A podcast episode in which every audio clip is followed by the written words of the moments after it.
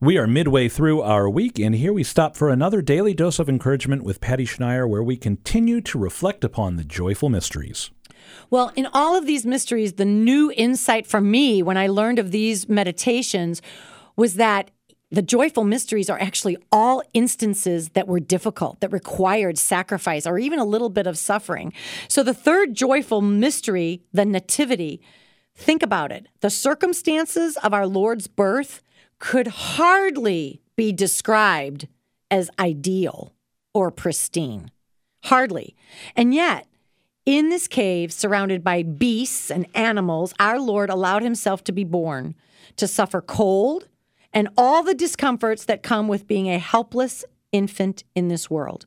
His incarnation caused the shepherds and the magi to gaze in wonder, for the heavens to break forth in song and proclaim joy to the world.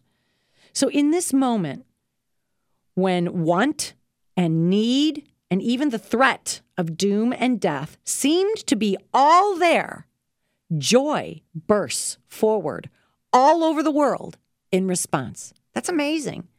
So, what circumstances are not ideal right now in your life?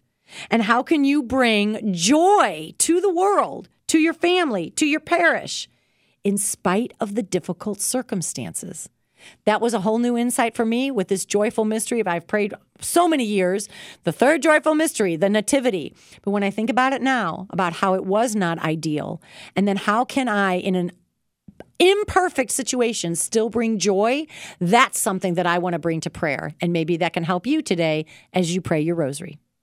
I don't know about you, but I am loving these new views of the joyful mysteries that Patty has been sharing with us this week. Patty, thank you for another daily dose of encouragement.